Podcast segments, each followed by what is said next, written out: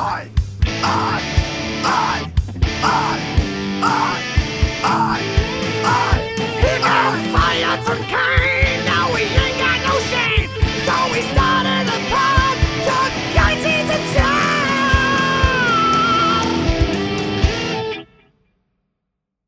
Hey, everybody, welcome to Chuck Yates Needs a Job, the podcast. And in a first, I am taking a virginity. Oh, is this true? Is this true? It is. It is true. My guest is Kelly Mitchell. Kelly, I, your first podcast? My first podcast. Oh my gosh. Be that's- nice. Be gentle. yes, ma'am. Of course. No, so you're really cool to come on. And I'm going to preface this by saying I absolutely adore you. I think you're one of the coolest people in the world. We've chatted on the phone multiple times. Yep. We text. This is our first time ever meeting in person. Do you want to tell the story of how we met or you want me to? yeah. I, I mean, maybe I can try and see if your version's uh, the same, but I think it was after maybe your podcast with Ashley Watt or with Sarah talking about, you know, the issues that were going on in Antina. And I was like, hey, this is an oil and gas guy, but he seems to be pretty honest about some of the issues with the industry. I saw you were getting a lot of flack on uh, on Twitter at the time. So I reached out in the DM and I was basically like, look, I am a left wing climate activism gay. I was like, you know, just checking all the boxes for the last people to be uh, Digital Wildcatters fans. Uh, but I want to talk. And uh, you responded, which was very nice. And yeah, we've been been hanging out on the phone since. Yeah, it was funny because I think when you sent that DM, I was driving to Telluride the next day. Yeah, yeah, yeah. And you're like, hey, can we talk on the phone Yeah. sometime? And I'm like, yeah, I have, you know, 18 hours in the car. Feel free to do it, call yeah. whenever. So uh so we did it. And uh no, the uh so tell me background. yeah. What what have you done in your career? Um because you were telling me a little bit earlier and it was cool. Yeah, yeah. So I started working on climate stuff uh, when I graduated from college around 2006. So I worked for Where'd, Green. where'd you go to Uh, college? I went to UPenn, oh, cool. um, and all of my college friends- Station? No, no, in Philly, the oh, uh, oh, oh. University of Pennsylvania. Got, gotcha, gotcha. And yeah, all my did friends I just were going did into. I just accuse you of going to Penn yeah, State? Yeah, you did just. And I live in Ann Arbor right now too. Oh my so gosh. got Big Ten rivals. Anyway, sorry about that. Uh, no, yeah, friends were going into investment banking, into consulting, into all the things you go to a ridiculously overpriced private university to do. And I took like a thirty thousand dollar job uh, working for Greenpeace out of college. So I worked there for about eleven or twelve years, all on climate issues. I did the Did you like scale, uh, you know, ships and bridges did, yes, and I hang stuff? Really? Uh, yeah, I scaled a smokestack in Chicago. So one of the oldest uh, coal-fired power plants in the country was like right in downtown Chicago. So along with a group of seven other people, we uh, occupied the coal plant. We scaled the smokestack. We stayed up there a couple of days. Uh, they did close the facility pretty soon after, so hopefully we played some small role in that. But yeah, no, I've done the activism Arrested? stuff. I've been been- arrested. oh, that's awesome. I've been to jail. I've been to uh, to Cook County hard jail. time. You've done hard no, time. No, I've not done hard time. I've done easy, easy. I mean, look at me. I've done easy time. People like me don't do hard time in this country, but uh, but yeah, no, I was full on in the the activism space for you know a good long stretch, and uh, and then in recent years, I kind of switched gears a little bit. So now I work for an organization that's much much closer to investigative journalism. So a little more kind of neutral, a little more about the facts, but we're out there doing original investigations into basically misdeeds in the oil and gas industry, uh, political influence by corporations. Like, ah, it's my, my little spiel. so tell me something that I would be surprised to hear about Greenpeace activists, Hmm. If that's a fair question. Yeah. Um, it's a good question. I think uh, we hopefully are like a lot more like down to earth than than maybe people would would expect. I think there's there's somewhat of a sense that like we're all kind of wrapped up into this like climate change religion that we practice uh, with quite a lot of intensity. And I- think you'll find, you know, within the Greenpeace activism community, there are a lot of people who are wrestling with really difficult questions, who understand like the scale of the problem we're facing. They understand the significance of oil and gas into our current way of life, um, but are still nonetheless kind of looking for solutions and looking for solutions that kind of ease the burden of the transition on on the greatest number of people. So, uh, yeah, a lot more. I don't know. Hopefully, a lot more sort of humor and levity than than maybe you may find among you know the like uh, that. people that you see online. I I, I would hope so at least. Uh, No, I like that. That's I because I I would not have thought barrel of laughs when I thought uh, Greenpeace, but no, that's cool.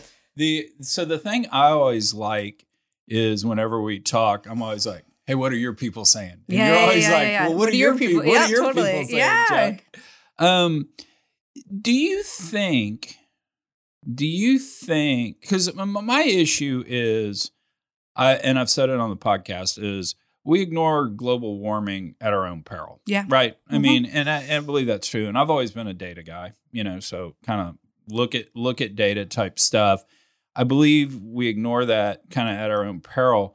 The thing I've always struggled with, and you and I've talked a little bit about Yeah. this offline, is you always hear the science says Mhm, this, mhm. right? And and I've always thought that the observation of the event or the data anybody ought to be able to see. Now we Hmm, need mhm. Newton to explain the theory of gravity, but we can all see the apple fall off the tree. I'll give you another example. You're sick, you go to the doctor. Okay, you need the doctor to tell you you have an infection of your spleen or Sure, whatever yeah, the yeah. case may be, but you can still feel it. And so one of the things I had asked you about was shouldn't we be able to in the data just see Mhm. global warming? And mhm. so I printed these out. Yeah. Uh, give me two. Yeah, I, yeah, I printed out double copies. Oh, great. So, so if this is okay, we'll go this to is really good audio content explaining charts for We do your. have no, cameras No, now. I'm just kidding. the, uh, but yeah, no. So, um, actually, that's a good point. but basically, what chart number one is, and I'll go this red line here, and uh, we'll we'll we'll cut these into the YouTube. yeah, yeah, But when you look at this this red line over here, yeah. Which one? Oh, this Uh, top one. Okay. This yep. top mhm. one, because these are the two charts that I've always seen Yeah. when it's the last 10,000 years worth of temperature. And I've always thought, like, supposedly the ice science on this was pretty well accepted by everybody. You go do an ice core and it gives you the temperatures and the like. Um, what I've always seen about these charts is number one, like 91% of the time, it's been warmer over the last 10,000 years than it has been now. I called you and you actually said, "Yeah, that may be true, but the it's the slope. It's the increase that we've seen kind of since call it 1850 or whatever. That's the problem." But then I kind of look at that line and I go, "Well, there've been slopes that steep over the last 10,000 years." And the other chart below this Mhm, that will mhm. pop up too, basically the same, Same kind stuff. of thing. Yeah. mhm. What am I missing on these charts? Yeah. So uh, there's sort of we're looking at two sets of charts here, which hopefully we can have up. Um, so the charts here that you're talking about, these are charts that are pretty widely circulated. And maybe I'll just start by saying like I'm not a climate scientist, so I, I'll do my best to kind And of I'm not represent either. my and my I- understanding of Your this stuff. people. You'll represent your I'll people. represent my people. I will ask the questions of my Uh, people. but uh, is that the, the the sort of problem with these two sets of charts is they don't actually represent the sort of like abundance of data in climate science that are taking place. These charts uh, are basically from a single set of ice core samples in northern Greenland. So they show a lot more kind of fluctuation, highs and lows than we actually saw when we're looking at sort of a global scale because it's a really narrow sample. So I think the, these charts are sort of cherry picked at times to make the point that maybe the the warming that we're seeing right now is not as dramatic or as scary as it should, Or, you know, or should- driven by or driven by human by activity or human whatever you want to call it. There's another set of charts. That I think I, I think I sent you these as well. Um. Okay, now we're we're gonna have uh, the, the blue charts, we're the gonna fuzzy blue charts. fuzzy blue charts. Uh, okay, Now these represent science. You know, some of it coming out of University of Arizona, but they they represent, I think, the much broader view of sampling. So ice cores from you know multiple locations, modeling from multiple locations. And here, the impact of humans on global temperature rise, you know, suddenly becomes a lot more severe, where you see that over the past 10,000 years, we've been in a period of extreme kind of climate stability, actually, as a species. So, one of the reasons that we've been able to thrive and pos- prosper and have predictable agriculture and all the things that we've we've needed to to get to where we are as a species and then you have to scroll all the way to the far end uh, of these charts to see just a huge a huge spike in temperature change that you know if we were to overlay a, a chart of of CO2 concentrations in the atmosphere uh, you would see the impact of human activity Yeah. much more aggressively yeah Got gotcha. So how the so the so the two sides do they fight about this? And we don't really have a common set of data.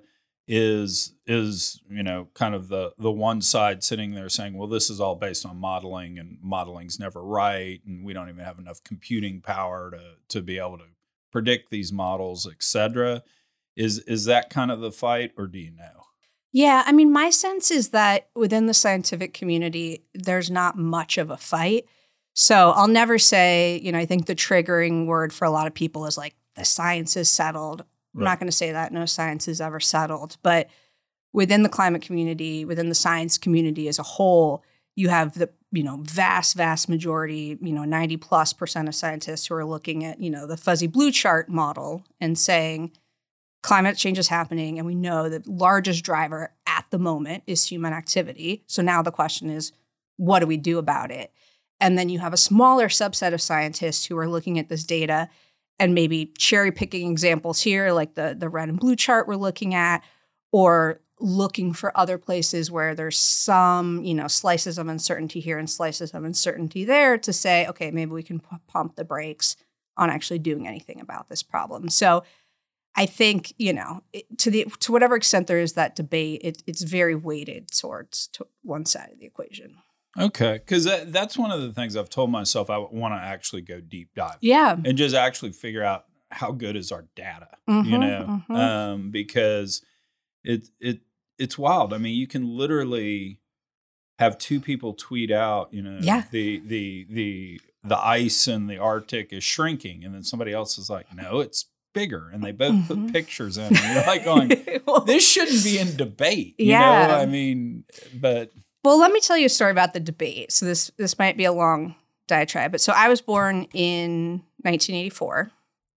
Now, by that time, Exxon had already been publishing internal papers for years saying climate change is happening and it could have, in their words, catastrophic impacts. A few years after I was born, Shell was publishing studies internally, not just whether or not climate change was happening, but actually trying to calculate, like, to the percentage point, what percentage of global warming is Shell responsible for. That's what they're doing in 1988, right? It's it's 2023. I am here. I've got two kids. I've got some gray hairs. I'm talking to an internet friend. Uh, and we're still having this sort of like discussion about, you know, is the science real? And the only thing that's changed in that 40 ish year period is that the science has become more robust, it's become more precise, and it's become, you know, clearer that humans are responsible. And so it, it's a weird journey that we can have, you know, this like 40 year long period where everyone from, you know, engineers at Exxon to the best scientists in the world are saying, like, man, we got to do something about it. But then the dialogue is still, yeah, like you said, it's this back and forth, equally weighted Twitter, you know, exchange of people sharing pictures of a, you know, Antarctic ice sheet and trying to figure out what's going on. So I don't know how to, you know, especially with quote your side of the aisle, like how to how to bridge that divide. Like how do we get to the place where we can all say like, yeah, this is happening. And so the question is what role is the oil and gas industry is going to play in it? What role are NGOs going to play with it? What role is government going to play, you know, versus considering, you know, considering to be like, well, is this even a thing we need to, you know, be concerned about? yeah, no, There's my soapbox. No, I like that. I like the soapbox. I'm glad to hear that. As my friend David Ramsden Wood says, man, if we could only raise the temperature five degrees on this planet, Canada would be bearable. but the uh, no, so it's interesting you bring that up because I think, I mean, I like I said, you ignore this at your own peril. Uh, and I really am going to go deep dive into the science Yeah, because yeah. I do want to. I do want to figure out, you know, is this actually happening? To what degree is it happening? Uh, and I think what the answer is going to be, and I hate to pre predispose this, is it's going to be well, it's fuzzy, Mm-hmm. and so you know, if we could all live with, hey, this is fuzzy, which kind of seems where we are right now, you still need to have the conversation about, okay, you know, one side says we need to stop hydrocarbons by this date. Yep. And I think the the answer back is, okay, how are we going to get Africa to do that? How are we Mhm. going to get China to do that? How are we Mhm. going to get India to do that? Because as I like to say on the podcast, there's really not a peeing and non-peeing part of the pool. Yeah, you know? absolutely. Yeah. and um, the the the do you have any suggestions from your side how we have that discussion The global discussion or, Or just, just- the like yeah because i will say I, I will say what my people Yeah, will say is yeah. all they want to do is shut it down and all they want to do is just shut down hydrocarbons but at the same time John Kerry's still going to fly around on his jet, so it's Yeah. it's rules for thee, not for me. Yeah. That which it feels like, and and uh, at the end of the day, I do think the developing world has a bit of a point of, hey, you guys are driving Mm-hmm. around in Lambos, and you get to go see Post Malone in concert, and all of this while I'm over here, you know, in Yeah. this in this uh, in this tent burning dung for fuel. So. Sure. Yeah. No, I mean, I think it's a good discussion. Like, I think one of the first conversations we had, I was pretty clear. I'm like, I drive a giant SUV. Like, you know, I got to come out here like eight mile style and like self docs, right? Like the shirt was like NGLs at some point. You know what I mean? Like, I, I think uh, I am well aware. I think you'll find a lot of people in the climate space are very well well aware of like how dependent we are. And I think, you know, one thing our side could do is be able to have the honesty to say, like, for like billions of people, maybe on this planet, like fossil fuels have enabled certain lifestyles. Like it has helped to extend life, it's helped to make people more comfortable, it's helped to make people safer. Like, I don't think we can deny the fact that like fossil fuels have have been a great uh, benefit to a lot of people.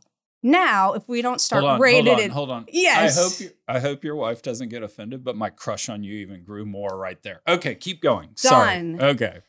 This Chuck just brought me here. Is this, the Chuck wife needs a or Chuck Well- Yates needs a wife podcast ends with me uh, walking down the aisle. But no, I mean, I, I will say that with sincerity because I think if we if we just completely throw that by you know the wayside or deny that, then you know we're not being honest.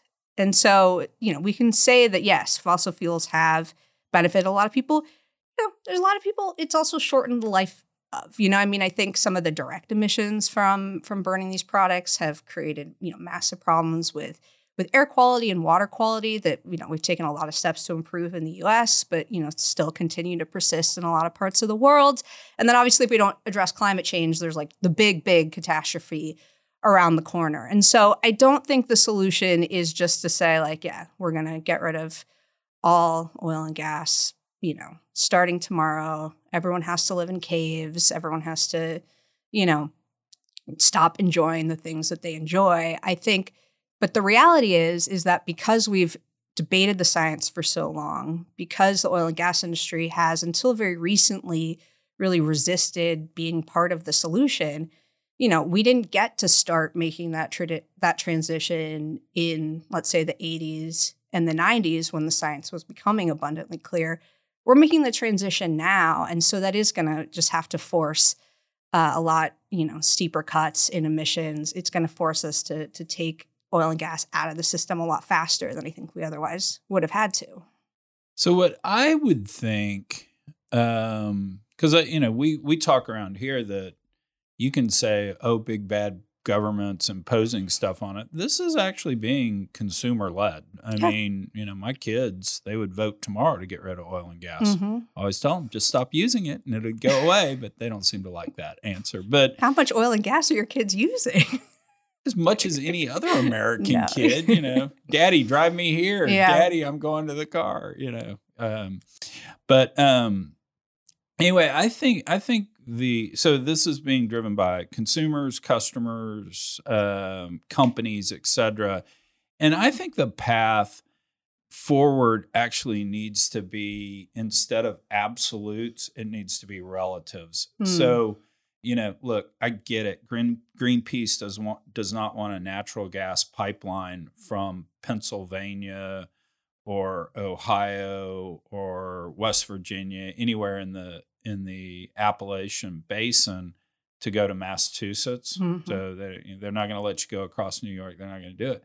We had a day, you know, in the winter where what half of the heating in Massachusetts was fuel oil. Yeah. And we can all agree fuel oil's nasty. Yeah. I mean, even pro oil guys like I don't want to burn fuel oil in my backyard. And uh, it just it seems like unfortunately both sides fight on the absolutes. hmm You know, okay, no, we're not going to do that, and this side fights over here. Where it would be nice if we could just make relative trade offs that got it somewhat better. Because I mean, we have, you know, we've we've done whatever we've done to the population in the United States, but we have reduced emissions, and that's all been natural gas kicking coal off the uh, Mhm. system. Yeah. Well, a couple things. Yeah. I mean, on the Northeast stuff, yeah, it's interesting. I think the question for us is like, what choices are we locking in now for the next, you know, 10, 20, 30 years? So building that pipeline to Massachusetts is going to lock in a ton of new natural gas into that system. Everyone who was Right. involved in building that pipeline and supplying the gas has a huge incentive to make sure that there are never any new policies in Massachusetts that incentivize renewable energy or heat pumps or anything that's going to get people off natural gas. Whereas, like, you know, if we took that moment, which, yeah, totally agree, no one needs to be burning fuel oil in the United States in 2023. Uh, but if that in turn ended up being, you know, a big change in, in heat pump technology or other, you know, solutions that you could have, which then lock us into a very different path for the next 10, 20, 30 years, like, I think that's where those those changes start to become really significant. I, I don't know that I ever actually appreciated that point, you know, because in me, in my mind, it's so obvious that that we're going to sit there and we're, we're going to burn every hydrocarbon on the planet before it's over with. Somebody, Yeah, yeah. somebody is right. I mean, just because at the end of the day, it really is the cheaper fuel source. I mean, For you know, now. all the yeah, And in some places, yeah, I mean, Yeah. that's changing. But yeah, So I don't know that I'd actually appreciated that point. So that's kind of good to hear. But uh, yeah, no, it's just ridiculous that we're we're importing LNG into Massachusetts from Trinidad. First off, we could have sent that to Europe and and helped deal with Putin. Yeah. Two, the diesel we burn in the ships to To get it kinda- there, to yeah. get it there not not good either. yeah. Plus, it kills the whales. I've told you my whales story, haven't I, I? no, I want to hear your whale story. Okay, so here's the deal. Okay. You know, we we've all figured out there's there's an amazing technology God gave us to get rid of CO2 in the air. It's called the tree, right? Mhm. Almost equally as good as the whale because the whale actually winds up sequestering 30 35 tons of carbon and when it dies it just goes to the bottom of the ocean, right? Yeah. The other thing is they're figuring out that about 40% of photosynthesis on the planet is done by plankton. Yep. Yep. You know what the greatest environment for plankton is? Whale shit. I mean, it really Yeah, yeah. is.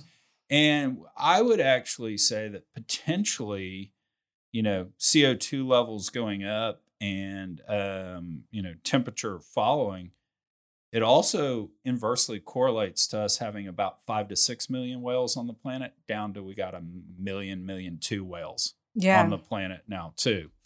And uh, unfortunately, all these ships running around in the ocean are what kill baby whales. yeah. Because they find ships very fascinating. And they go over and they talk to the ship and they usually lose that. Yeah. Boom, before Yeah. they can. Uh, so making whales have sex is kind of my mission. That's your and big- that's how that's I'm your gonna, big that's agenda I'm here. Gonna, I'm gonna Chuck Yates, Yes, 2024, exactly. whales Wha- having sex. Uh, no, I mean the ocean stuff is interesting, and again, this is where I start to get maybe out of my depth on some of the climate. Oh, I was totally stuff. out but, of my depth on the whale thing, but, but you're not an told them- actual whale scientist. I'm not an actual Uh, whale scientist. Yeah, I read an article. you know that's that's sort of the other side of all of this is like one of the biggest sequestering bodies in addition to trees of carbon is the ocean the ocean's sucking up massive amounts of carbon absent the ocean we'd have co2 levels that were you know, way higher than we're experiencing now.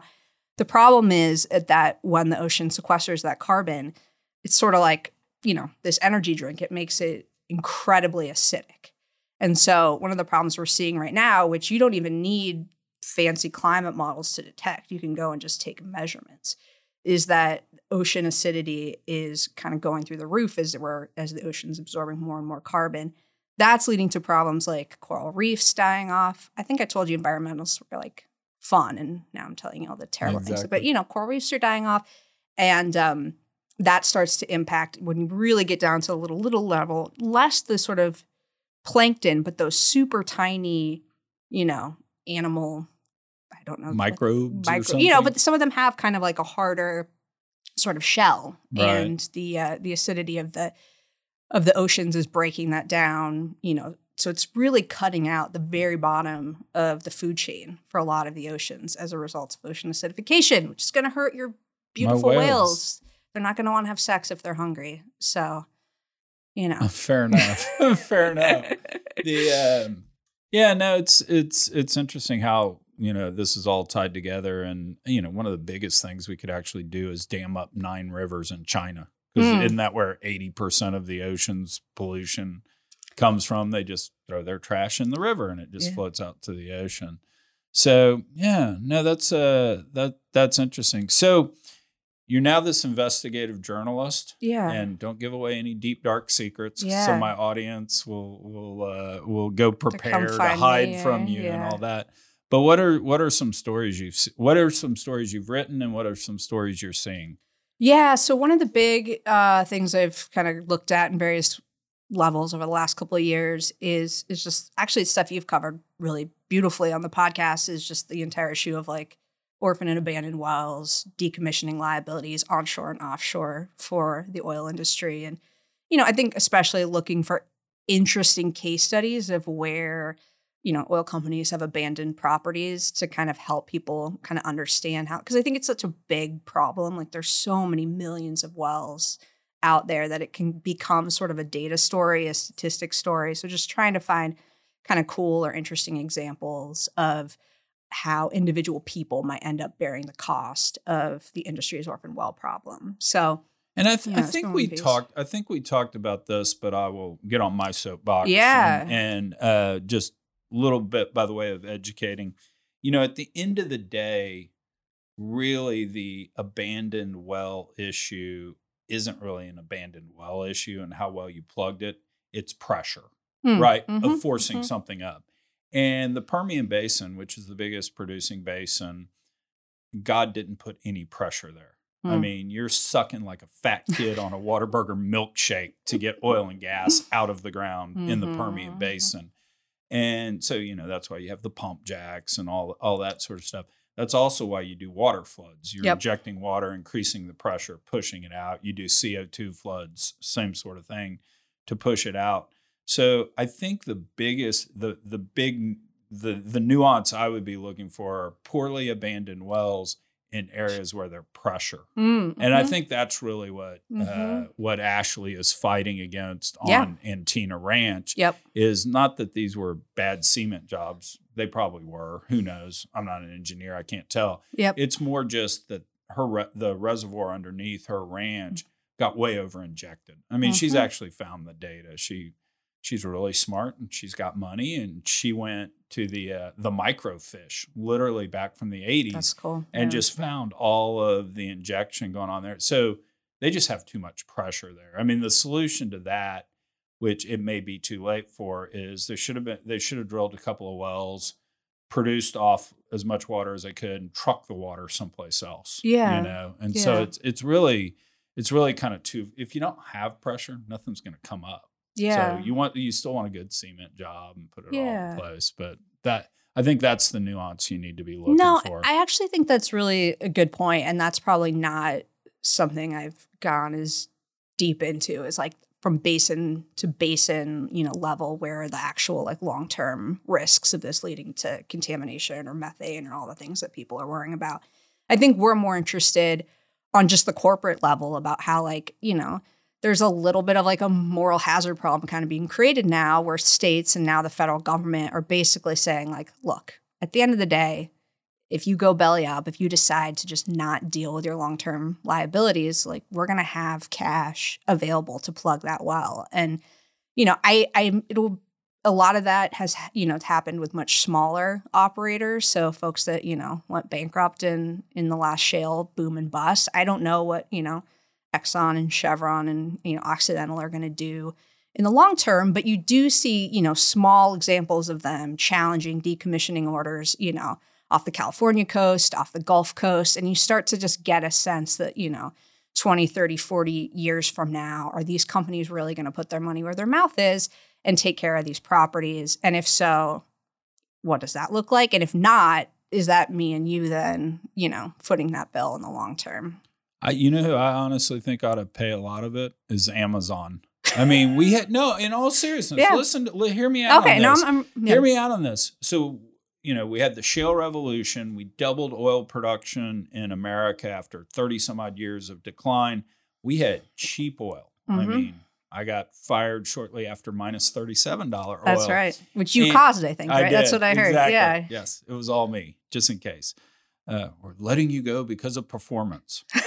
Minus 37? what? Anyway, uh, no need to go there. Well, Yeah. um, but um, anyway, so they had, I mean, all those vans are running around because they had cheap energy. Mhm. And Amazon made a lot of money during that period. And so at least part of the benefactor Hmm. of cheap oil was Amazon. So, you know, I, I've always kind of said, yes, the oil and gas company needs to do it, but they also had record losses there for 10 years. Shouldn't the consumers Yeah, pitch in on that? Yeah. You know? Well, they're going to, right? Like it's going to be Amazon consumers via their role as a US taxpayer who do end up footing that bill. Like, you know, so your your dream may come true, except it's not going to hurt Jeff Ah, the Bezos. liber- The, libertarian. It's gonna hurt in me. Yeah, the libertarian in me is just like, oh gosh. Right. But uh no, that's fair. So what else are you seeing out there? other big thing we're tracking right now is just this whole like ESG boogeyman. I don't know how much, you know, you guys have followed it or talked about it at all, but just, you know, right now there's like 30 something states that are pursuing legislation that would punish, you know, BlackRock and State Street for considering ESG, Yeah, that would ban, you know, pension funds from, you know, having any environmental criteria in their fund selection. So, uh, we've done a lot of work on that issue in particular, especially just trying to go one or two layers back of like who are the groups that have kind of put this idea into the zeitgeist, who's funding them, what are they, you know, how are they actually wielding influence within states and within the federal government as these proposals are being uh, considered. So it's been a big, big reporting project, like tens of thousands of like, you know, government documents, but it's been a fun one. So So so so fan of Biden vetoing the legislation, I'm yeah, assuming. I think I'm a fan of it. okay, well, just Yeah, checking. I, I uh, didn't want to be presumptuous, but I mean, at the end of the day, you know, ESG is two things, right? It's both a thing that is like very much, I think, wanted by consumers. I think, especially like younger generation folks, like they want to know what the the risks are of their company's investments. They, you know, want to know that their company isn't using like child slave labor, that they have an independent board of directors, that they're not burning trash outside their headquarters for fun. And it's also like completely meaningless right now. Like there's no legal standard for ESG. So like, you know, we could say this is like an ESG podcast because you like printed this on recycled paper. I mean, and you could not even use real recycled paper because no one would care, no one would check. So the whole thing's just very funny to me that like there's been such a political like fracas about ESG when at the end of the day, like at least as the rules are considered right now, like it's either going to be positive because it's going to give investors and consumers better information, or it's going to be kind of a nothing burger because there's not any existing standards to dictate like what ESG means. yeah, it kind of feels like the whole organic debate. You know, I mean, and it, I guess now we've kind of at least got some sort of definition around what organic products actually Right. are. But early days, I mean, it was just you slapped it on the product just so Yeah. you could say you did I mean, it. oil companies love ESG. I mean, I'm at this conference right now, but you read their investor reports, you go look at their proxies that are coming out this year, and the whole thing is like a love note to ESG. Like they're all, oh, we now tie 25% of our, you know, managers' compensation to ESG metrics, and we're doing this net zero thing. And they talk about how, like, in a lot of cases, it's actually enabled them to get more money on better terms when they, you know, have a plan in place to reduce methane emissions. So, you know, it's it's actually, I think, overall probably been quite good for the oil and gas sector to be able to have this ESG branding. And yet you go into the states and they're, you know, these state legislators who are, you know, creating these bills are talking about how like the existence of an ESG label is like the only reason like the oil industry didn't perform throughout the 2010s, 2020s, you know. So I know we fucked it up. Yeah, I'll no, that was all your fault. You drilled too much oil.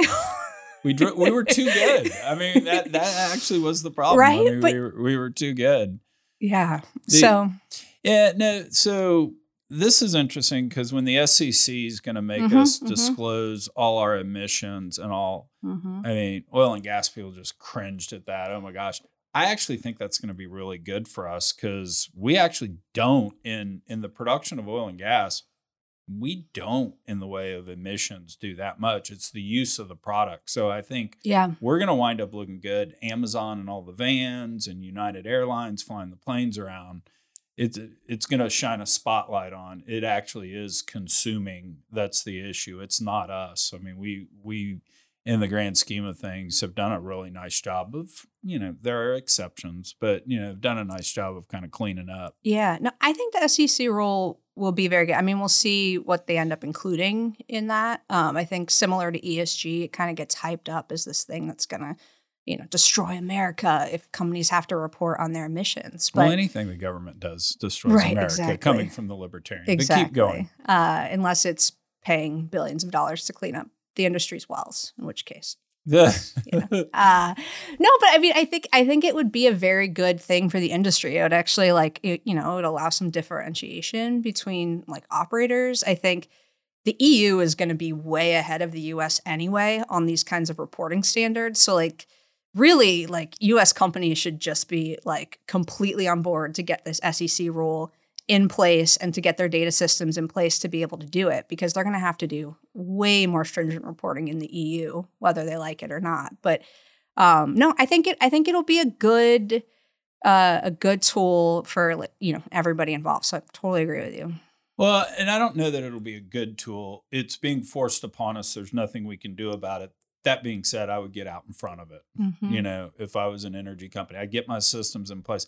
Because one of the things, and I don't want to speak ill of my former investors, I love all my former LPs, but you asked them, okay, what does ESG mean? And kind of get these blank stares on, you Mhm. know, and, and I always use the joke. I think it was Justice Potter that in his famous Supreme Court decision on pornography, Right. I know it when I see it yeah, you know you kind of got that of well i'll know it when i see it. And so there's not a there was not a lot of direction in terms mm-hmm. of what that actually means. And you know everybody in the energy business was like oh well that's horrible all this. I was like that's the greatest thing on the planet because you get to define it. Yeah, go in and say well it's obvious that it means x y and z Yeah. and just treat it as a fact. And i thought we should have been way more proactive about it because it was going to happen yeah, you know? Yeah. No, I, I, yeah, it's coming. I mean, I think a lot of you know operators, a lot of the majors have tried to do that and embrace it and say, you know, it's it's net zero, so that means it's carbon capture, it means it's direct air capture, it means it's reducing scope one and scope two emissions. You know, I think other operators have fought it. So I think it'll be interesting to see, like, as we actually get some like legal definitions around ESG after once we get actually some reporting guidelines in from SEC, like how that sort of changes the whole the whole landscape. Um, but I'll just say again, you know, I think you see in the filings there's so much resistance from the oil and gas industry on the data side where they're saying, look, there's no way we could possibly calculate, you know, maybe we can calculate scope 1 and scope 2. There's no way we can calculate scope 3 emissions. And yet, going back to my other point, Shell was doing that in 1988. They were calculating their scope 3 emissions. So, it's not you know, it's not an impossible task for industry. Um, there just needs to be the commitment to do it. Well, I think I think here's here's kind of the issue from from my people is okay, yes, we can go do it. It's going to raise our costs. Uh, it's going to put our companies at in jeopardy. And oh, by the way, John Kerry's still going to get gasoline from Saudi Arabia or Venezuela and these people not doing it Yeah. and we're going to be out of business. Yeah. That that that I think that I think is a fair argument back of hey because we are doing it cleaner than the rest of the world. You Yeah. know, I mean, us in Canada do it really well in terms of being clean. And if the flip side was, as long as we're going to use this stuff, we might as well make it happen here and let's go put Venezuela, Saudi Arabia, and the other folks out of business. I Mhm. think you would have more buy-in. But unfortunately, it's hey, we're going to get rid of y'all, but we're just going to we're going to use the same barrel and they're dirtier in other places of the world. I think the thing for me on like the whole is it supply, is it demand question is that like it assumes the US oil and gas industry is just an economic actor. And they've never just been an economic actor. Like, especially when you talk about the super majors, you know, they're not just doing a business, right? They have some, or have had at least some of the most sophisticated, you know, lobbying, advertisement, front group, political machines that any industry has ever had in American history. And so they're not just producing oil and producing oil cleaner or dirtier for customers who want it or don't. They've also worked to set the political, you know, stage so that as a country like we've moved much more slowly than we otherwise would have towards electric vehicles and renewables and things that would actually like reduce demand. So I think when the oil industry says, "Oh, it's just the consumer," like we are just supplying a demand, there's a way in which they've also created the demand by suppressing alternatives over the last 10, 20, 30 years. And so, you know, I'm not saying that means, you know, we need to get rid of Exxon tomorrow, but I think it does mean that we have to realize like they're not just operating as a business in this country either. Okay. Can I put my tinfoil hat on about on. electric vehicles? Okay. So we know the carbon footprint of an internal combustion engine, right? We've been building those things for 125 years. We can measure it to the nth degree, exactly what they, I don't think anybody Yeah. disputes those numbers. Everybody agrees on what that is. Do we truly know Mm. the carbon footprint of an electric vehicle? And I think the answer to that is not really, but Volvo actually did a deep dive on it and they put it on their website. You can go volvo.com, pull it up. And the punchline to their report, and I tried to read it one night and I used it to fall asleep for about a month. Uh, I never really got through it, but the punchline is dependent on how you're generating the electricity, the fuel source, Mm-hmm.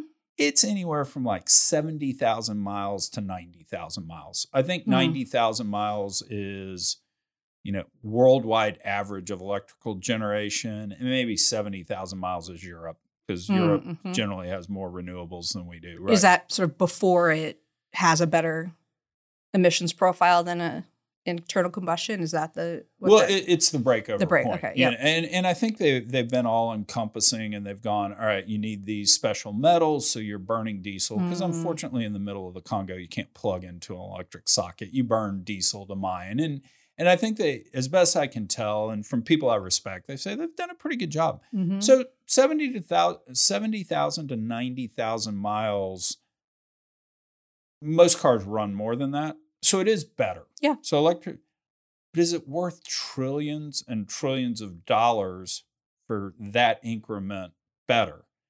Because what we did in the IRA is historically the US government, with its big bully club, would say, we want this, but it would let the market go figure things out.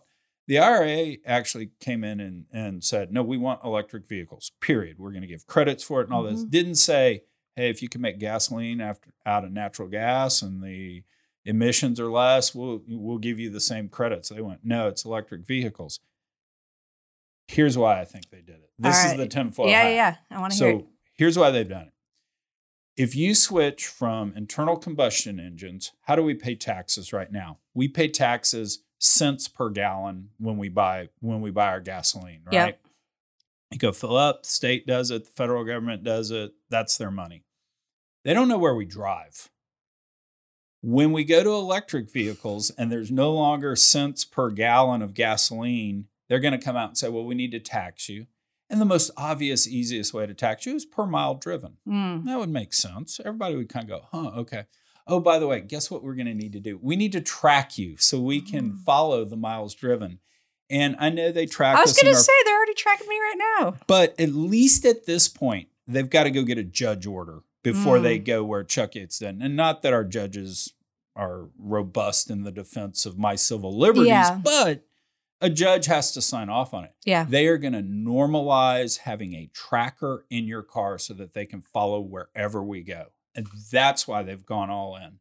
And in the IRA, there's actually a $25 million pilot program for trackers. For trackers? Yes. That is why we're doing electric vehicles. You figured is it, not- out, man. It's not that much better for the environment. You know, I have no comment on the tracker thing, uh, but I'm gonna like look forward to watching some great YouTube videos about that later tonight. Um, but yeah, I mean, on the EV thing, I'll I'll be totally honest. Like, I don't I don't know the math. Um, some of the studies I've I'm like recalling um shows there's some like better gains than that, but I trust that the one you read is is legit. Well, and it was Volvo and they published Yeah, it. And I, so- and I don't know if it's right or wrong. yeah, yeah. And, I, and I drove, like, I'm like pro electric vehicles. I drove a cool. Tesla for six years. It was a badass They're car. cool I mean, my cars, yeah. cars, my kids are still like, Daddy, I miss the Tesla. yeah. Uh, it was really cool and all. My, my whole problem is we just haven't had the discussion about it. Is that Yeah. because I mean, at the end of the day, I think like the issue, and you and I have talked about this. The issue I really have is we just can't have a thoughtful discussion Yeah. about it. Well, we Because I'm not opposed to electric vehicles. I'm just like, do we go trillions of dollars on that, or do we give that trillions of dollars to India and say, please don't build any more coal Mm. plants? We'll send you as much natural gas as you want, and here's a trillion dollars to go Mhm. build your infrastructure. I actually think that might be a better approach. Yeah. It doesn't feel like we can have that discussion. Not me and you, but just Yeah, globally. No, I mean, I think that's true to the discussion point. I mean, I think that's true about everything right now. Like, there's so little space to have a real discussion about any issue. I mean, we could have this podcast about, you know, 12 other issues we probably disagree on, and it would get us like both canceled, you know, overnight from our respective parties. So, Me and the me and You the know. British girlfriend got into it last night about Colin Powell. But anyway, so to your point, I want to know To- what that's about. to, your- to, your- to your Were you point, yeah. celebrating the uh, Iraq War anniversary or? Uh, no, we were talking the Iraq Yeah. War, and she kept bashing Bush, and Okay. I'm like, time out. I, I agree, the war was a bad thing, you know, but I will say it was not Bush; it was all of us. I Mhm. mean, sixty percent of the Democrats in the U.S. Senate voted for it. Forty percent of the Democrats in the House voted for it. Seventy-two percent of the Americans uh, supported it when it happened. So it was all of us. We all made a bad decision. It was Yeah. not just you know George Bush making the bad decision. I was uh not among that. I actually when I when that was going on, this is a random detour, but I around the time the Iraq war protests were gearing up, I was studying abroad in London and I'd like fallen into a sort of an anarchist commune by accident. Oh so my they God, had the like crush is even bigger. they had I'd occupied this like building this. in downtown London and it was kind of being used as a staging ground for, you know, a bunch of anti-war protesters. So I was part of the cooking collective, which was basically us taking like dumpster diving ingredients and like cooking dipper. them into You were bin stews. dipping. Yes, exactly. Uh, but yeah, no, I was out there. I remember what year that was, like 2004, maybe for like a huge march where we had like occupied the student union and we all slept there overnight and it was freezing. And uh, we had built a tank in a basement of this guy's house in Brixton out of an old uh, bed frame and then marched around the street with a very horrible looking tank. Uh, anyway, so it's not me. You could take me out of your equation of everybody. Well, I mean the the the the the simple matter of fact is the United States got attacked for the first time and we were scared. And Saddam Hussein was actually pretending that he had nuclear weapons to hold Iran at bay. Mm-hmm. And so the stuff we saw him moving stuff around, all that satellite surveillance that we went to the UN to, I think we actually believed Hmm. that there was a nuclear bomb in there, or certain people did, or it was, you know, we ignore that at our own peril. Holy Mhm. cow, what if he actually really does have it? I do think it would have been healthier for someone to say, you know, hey, we need more evidence than this before we're going to do this. Yeah. You know, I do have a funny story, not a funny story, but a story about the first Iraq war. So I was in Las Vegas and it was, call it three or four weeks before the offensive was was mm-hmm. launched and me and my ex-wife were sitting at a table with all these naval fighter pilots and it was like three in the morning and they were there Like and they basically kind of fessed up hey Like this a is last our, hurrah. this is our last hurrah and then we're being shipped out to iraq and all this and i knew saddam hussein did not have a shot in the first gulf war because those guys were like hitting 18 and getting a three Mm. you know it was like double down okay boom yeah, so I, I had no worries about us winning the first war after hanging out with those guys because they were all so badass. But uh, yeah. it's a long, long digression from uh, from energy stuff, but Yeah. yeah, no. so let's do this. Let's Yeah. close up Okay. on this. Um, one thing from you that I have to go back and tell my side and convince that your intentions are honorable and all Oh, that. what is what is that one thing you want me to go back and do? Yeah, I think uh, the big thing would be I have no beef with oil workers. I have no beef with Chuck Yates. Like I think there are a lot of really great people who work in the industry, energy industry, who are doing very good work. At times, very physically demanding, thankless work. Like I do expect that every morning when I wake up, my lights are going to work, and then I'm able to get ga- gas for my car. And I know that is because of the work that people in the oil and gas industry do. And so that I have no problem with with anybody in this industry. I think where all of my concern lies, where I think the ire of the climate movements, you know, lies is with, you know, really sort of C-suite executives who over the past 40 years have made Americans believe that there's a real debate around climate change, have blocked solutions, municipal, state, federal, international level, and have made it so much harder to address this problem than it should be so that now we are forced into this need for a rapid, dramatic decarbonization of our entire economy over an incredibly short timeline that's going to be really, really hard and way harder than it ever had to be because of the decisions they were making throughout my lifetime. So, um, you know, hopefully just seeing the distinction between between those two levels and recognizing that like, you know, most people in the climate movement are like me. Hopefully they don't take themselves too seriously. Uh hopefully they're willing to have conversations if you want to ever talk. Like if anyone wants to dm me if anyone wants to talk about this stuff you can like make fun of my glasses. I don't know whatever you want to do just come come talk to me because you know i do think there there are a lot of great people in this industry who want to see change and i think it, it just sucks that they're being held back by a lot of leadership and have been held back by leadership So it's interesting because you and I have kind of had that uh, that discussion before, and I think the way I've I've actually done some preaching on my side is, um, you know, you, you get on my side. Oh, they're trying to put us out of work. They're trying to do all that, and I go, you know what? They actually feel like they need to fight that hard and quote unquote fight dirty and it's not because they really believe that the world's going to end tomorrow if we don't get rid of it's just they don't trust us. And I and I do think that's kind of on us. I don't think we've necessarily been the uh, the best actors. And what's really interesting, kind of bring it back to um, Chuck Yates needs a wife. yeah They it's coming. We've shot like six hours of stuff. I've been Wow. editing all this. It'll come out at, at some Yeah. point.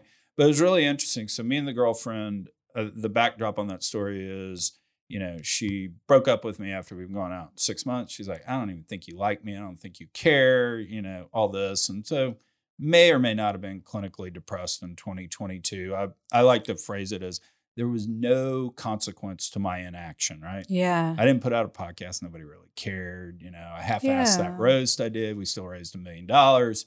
So that was the first time I, I kind of had that uh, a, a consequence. So I went and thought about it, and that's what the serious side of Chuck Yates needs a wife is going to be telling Yeah. that story. But one of the things that's interesting about that is you realize that you get into in relationships, you get into these cycles where I'm reacting to you, you're reacting to me. And what the psychologists will tell you is the only way to break those cycles is one person goes first mm-hmm. and changes the environment uh, such that the negative behavior of this person is no longer present. And then this person doesn't react. What's interesting about that dynamic is it can't just happen on one day yeah because this person will go, Oh my gosh, this is so much better behavior, but it's uncertain and uncertain's just bad. And it generally takes three to six months for the person to accept the new behavior of the one trying to break the cycle. Mhm. And so that's why it's so hard as, you know, couples walk in and if you were just being blunt as a couples counselor, it's like, all right, who's going to go first? Yep. And it's going to suck. I mean, you're going to stop all your bad behavior and it might even get worse from your spouse, you know, Mm. or your or your partner and all that. And so it's interesting. So so me and the girlfriend have kind of gone through that. Knock on wood, I think we've broken the cycle. I chose to go first, Yeah. because she's really special and all that. But it's almost like we need to do that. Yeah. The oil and gas business and the environmentalists need to do it, and someone almost has to go first, uh, so that the other side accepts. Okay, there is better behavior on that side. Yeah. Can you can you go first again on that? That would be great. You got more money, I think. You got more power. You can go first, and then you know. You've got you've got the narrative. You've got all the people behind you. So Yeah. you should go first. I mean, a lot of blood, sweat, and tears to get the people behind us, right? Like, it, you know. But yeah, I, I think it'll be interesting, right? Because we are at this place where you do see a lot of oil companies now claim that they're like, you know, we're in it, we're climate partners, right? They're they're talking the talk, and I think the response from us right now is like, we'll see. Like we've seen you talk that talk before, but like, you know, and I think that's why having some firm language on ESG matters, having these SEC di- disclosures matters, is because like we need to see beyond the pledges, beyond the headlines, belong the, beyond the fa- flashy sides slides at the conferences. Like, what is the level of commitment from this industry to actually make a change? Because if you're really dug into it, like you're talking about managed decline, right? And no, I don't know what industry voluntarily enters into managed decline in human history. certainly not the climate movement. no, did I say that? Oh, I'm sorry. I I have like three viewers left watching the podcast Yeah, at yeah, this yeah. point, so, So we was can- we can wrap up. That was Uh, for you guys. No, yeah, I'm just saying. I, I think, um, yeah, my big takeaway is hopefully like seeing me here. I'm not definitely not scary. Uh, I'm definitely not, you know, No, too, cool. too pretentious about anything. So it's like, yeah, if people want to reach out and like talk climate stuff, talk energy stuff, talk solutions, like you know, leak a story to me, like great. Like I, I am always willing to really talk to anybody, um, because like I have a massive amount to learn from the oil industry to be able to do my job well, and and hopefully vice versa. So You know what I'd love to do?